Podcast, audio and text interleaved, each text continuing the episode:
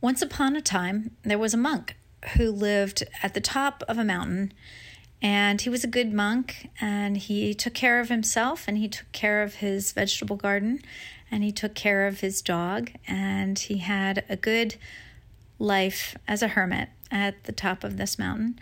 And every once in a while, he'd go down into the village below and the villagers down below that when they would see him they would say oh we love you so much monk. You're such a good man. You're so kind. And the monk would say is that so? And he would go back up the mountain and he would be in his hermitage for another long while. And one day the daughter of the fishmonger down in the village uh, finds out that she's expecting and she tells everyone in the village that it was the monk at the top of the mountain who, in fact, impregnated her. And the villagers were very angry about this, and they marched up to the top of the mountain and they said to the monk, You're bad, you're evil. How dare you do this? How dare you uh, impregnate the daughter of the fishmonger? You're evil. And he said, Is that so? The baby was born, and the villagers took the baby up the mountain, and the monk raised the little boy, and they had a good life, and they had uh, good days and good habits, and they continued to care about each other. And one day, when the little boy was about five years old, the daughter of the fishmonger she could not take her guilt any longer uh, her deceit. And she told the villagers, in fact, it was not the monk who impregnated me, but it was the neighbor boy. And the villagers were so distraught. And so they went back up the mountain and they said to the monk, Monk, you are good. You are kind. We were wrong. You are a good person. And the monk said, Is that so?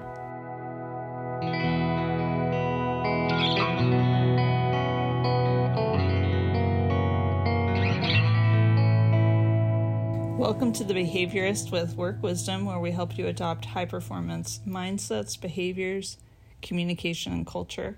I'm your host, Sarah Colantonio. And I'm Kedron Crosby. Our intention for the Behaviorist podcast is to share accessible, concrete practices that you can weave into your whole life to begin a shift toward joy and meaningful achievement. Today, we're turning our focus on inner authority and self regard. Um, do you remember the first time you heard that story that you just told? No. I don't either. I mean, it probably is in Zen Flesh, Zen Bones. Okay. Which is a book that I loved when I was in my early 20s.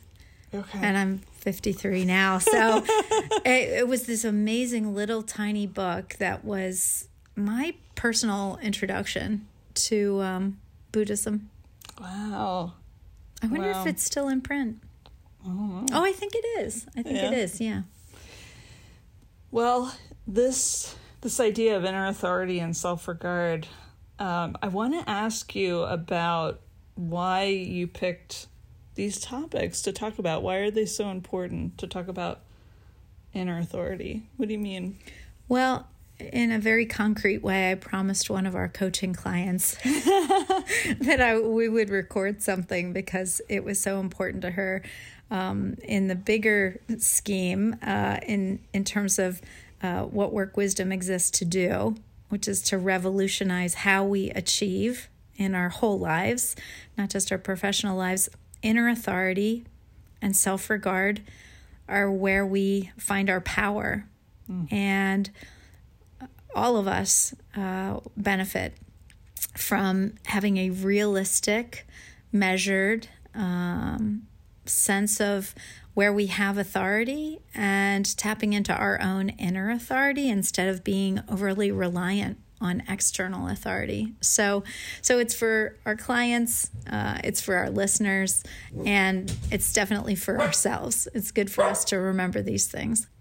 So that story is just a really great example of someone with Powerful inner authority. yeah. Definitely. Yeah, I love that about this story. That um, the monk is not being blown around. Uh, he's not concerned with cancel culture.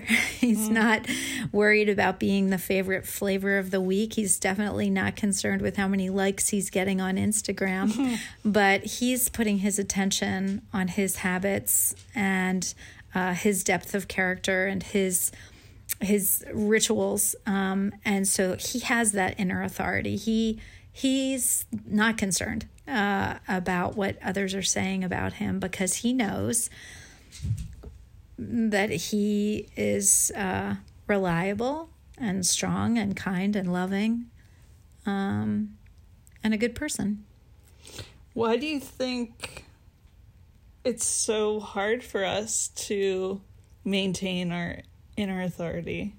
Like, I, because mm. my because I was thinking like, well, what if somebody's saying horrible things about you, or you know, dragging your name through the mud? Mm-hmm. Or what if somebody is hurting you, mm-hmm. you know, in the mm-hmm. workplace, if they're undermining you or disrespect disrespecting you, like you know, what about what about those situations? Yeah, and that's not a what if, that's a when.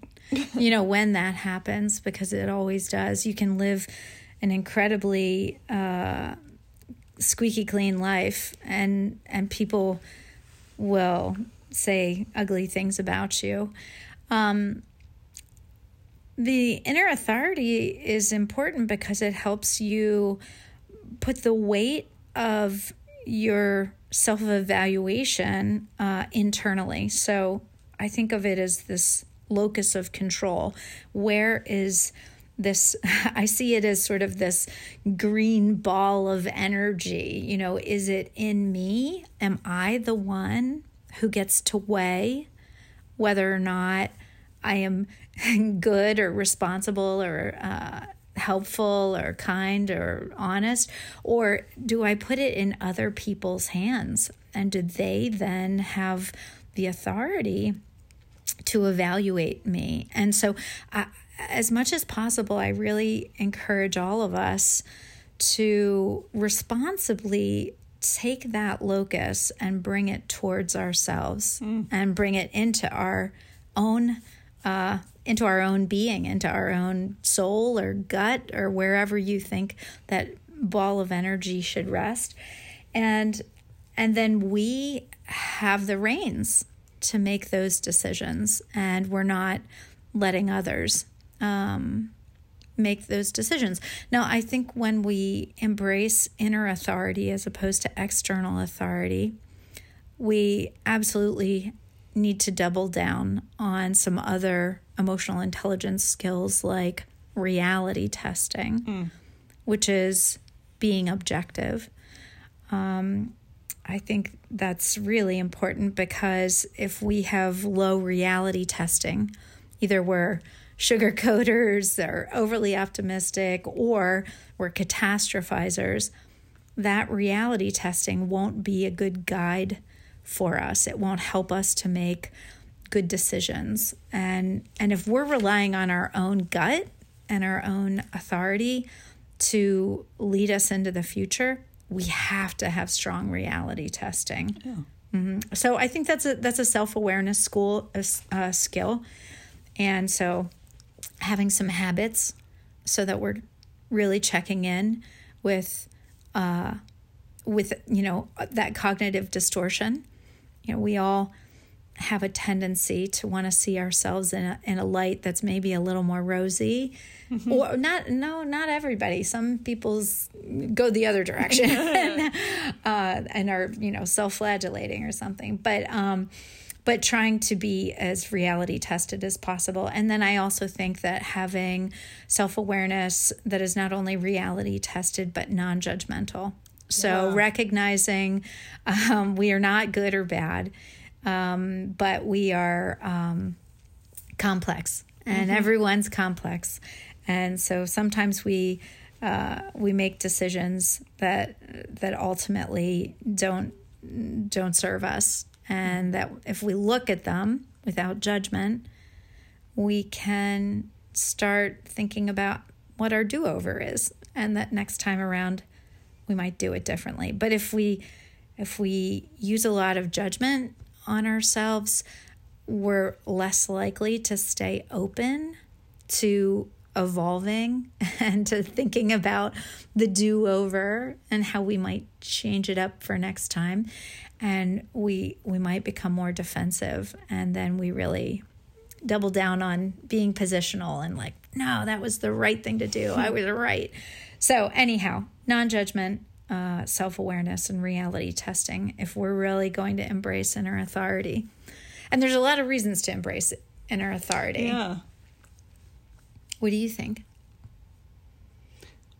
What reasons? why, yeah i mean why do you think inner authority is a good way to go Well, I just had a therapy session this past week, and what came out was I was giving up my power in particular situations, and um, and it was and so it was a problem. yeah. It was it was not necessary, and I think sometimes there's definitely reason to let the other person win or you know let it go, um, but but when it was hurting me mm-hmm. uh, or you know disempowering me then mm-hmm. it didn't make sense. It was like my default to just step aside. Hmm. And so i think that when you know you need to move things forward and maybe even when you need to ratchet up we're going to talk a little bit about self-regard when you need to crank that up a little bit. Mm-hmm. Sometimes you need to have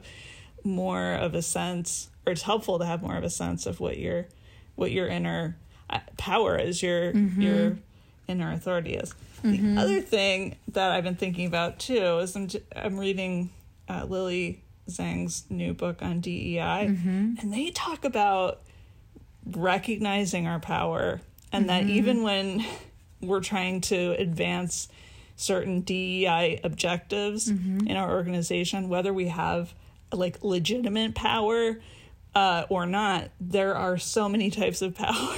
Yeah. to so, not to complicate it, but we do need to talk about it. We do need to recognize there's this energy there that we can that we can leverage and not just give it away freely like it's for anyone. Yeah. you know. Yeah, I, I think learning how to own our power is is really important when we talk about um, this whole idea of inner authority because it's becoming really skillful with how we manage our power and who we're giving our power to and how, how we're preserving our power, um, how we're not depleting our energy by giving it to others. Um, so I, I think that you know relying on inner authority it's fantastic for a lot of reasons definitely and we can talk more about self-regard but um, it helps us to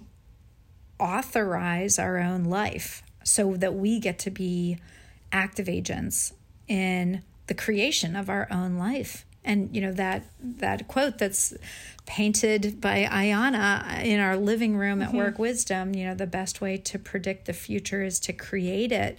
That's that whole we have agency and we have to own our power and make things happen.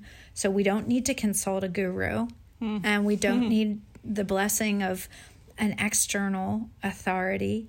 Um, but if we have the strong reality testing and self awareness and non judgment, we can, for the most part, really rely on our gut, our experience, and our own inner wisdom. So I think that's one of the goals of what we're trying to do actually at Work Wisdom is to help people to reconcile um, themselves with their own inner wisdom. You know, that they have a lot of authority that they carry and how to tap into it so they don't need us all the time. Maybe some of the time. Yeah. What does this have to do with self regard?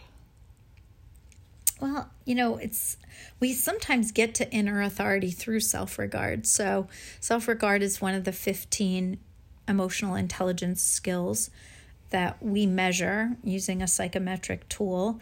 And so often when we start working with a leader, if we see that empirically they have lower usage of self regard, sometimes we will help them to grow in self regard and, and move the needle on their own self esteem by bringing that locus internally to their own inner authority and starting to build that up. So that's that's really actually self-regard is typically how we get to this concept of inner authority with some clients. Um, self-regard is I have found over the years the the one of the best ways to grow in self-regard is to bolster this inner authority. Mm.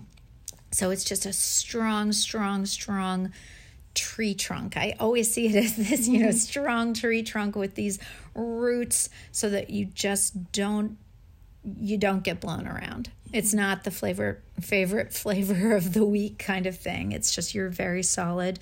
Um, but also you can grow in self-regard through becoming more assertive.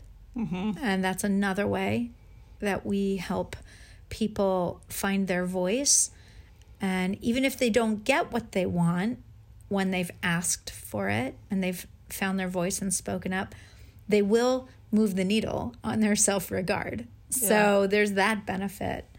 Um, but also, if if they have an awareness of what is really truly meaningful to them, and it may be far out, it may be nothing that is meaningful to anybody else.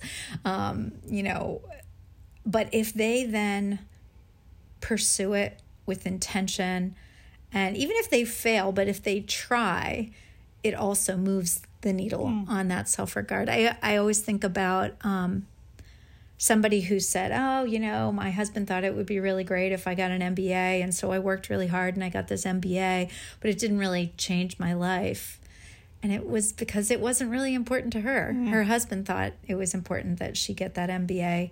So that did not move the needle. Now, I think she really wanted to write the great American novel. and had she written that, I would imagine her self-regard would have uh, moved quite a bit. Yeah. So so trying to figure out the thing, what is the thing that's meaningful to me?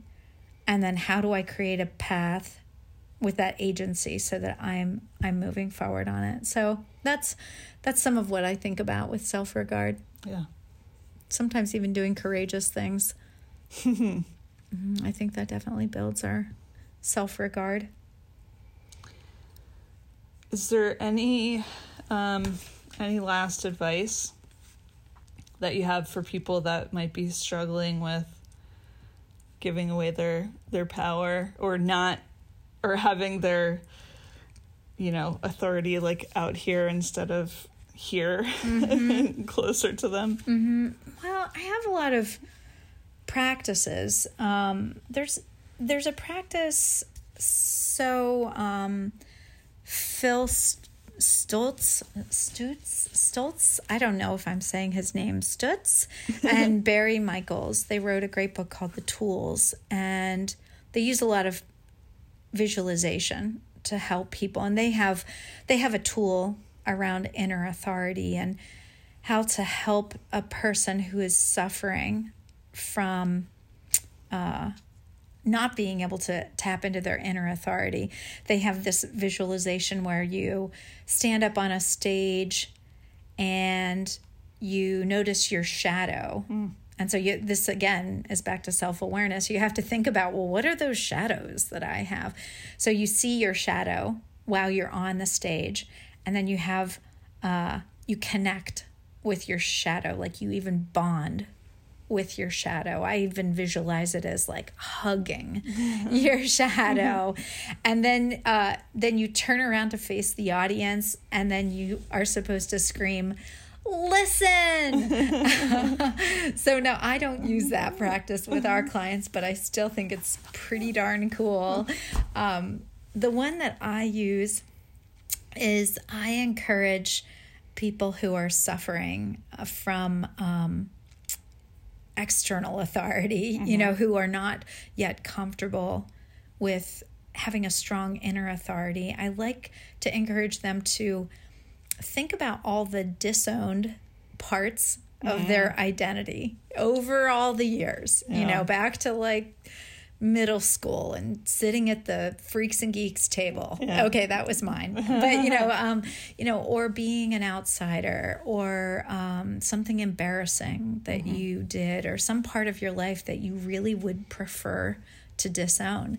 But instead of disowning that shadow, you actually welcome it in. So I I think about the Rumi poem about inviting it in for tea. Yeah. You know, so I think, well, let's invite that uh, really nerdy, geeky seventh grader uh, in for tea, and let me talk to her, and let me befriend her, and let me fi- tell her uh, I'm grateful to her, and let me think about what is it about her that made me who I am today, and tell her uh, just what it was. You know, oh gosh, all right, that that experience, that part of my identity that I prefer to disown, actually gave me huge uh, resources of empathy.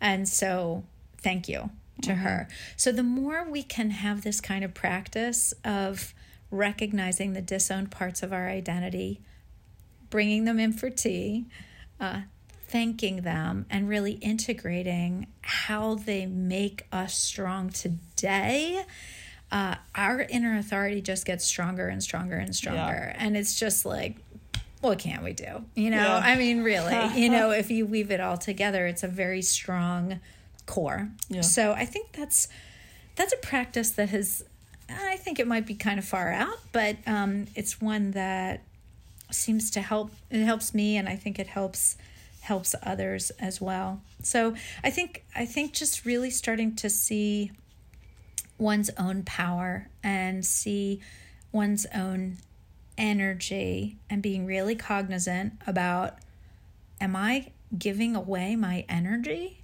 when I let these people uh, make or break my day based on what they think of me? And what if I what if I held the reins on my energy and my power and um, I didn't allow others to deplete it? What could I do? Yeah. What else could I do? Yeah. Whatever. Whatever you want. a lot, you know, I mean, because it's really then coming down to your own discipline, your own agency, your own habits, your own character, um, your own integrity, and and you can go pretty far if if you rely on those things. Thank you. Of course. I'm I'm so grateful to you for being part of this movement for helping others in the workplace enhance their individual and collective team performance. I think this is a big one. Yeah, I hope it helps. Thank you, listeners, for downloading The Behaviorist. We hope you'll subscribe. Please reach out to us through our website, workwisdomllc.com, where you can enjoy Work with some press and protections. You can ask questions and give suggestions of topics you'd like us to explore in future episodes. As is our custom, we'll leave you with a quote. This is uh, Anthony de Mello with some wisdom. Um, this is called shadow boxing. To newcomers, the teacher would say, Knock, and the door will be open to you. To some of them, he would later say, How would you expect the door to be opened when it has never been shut?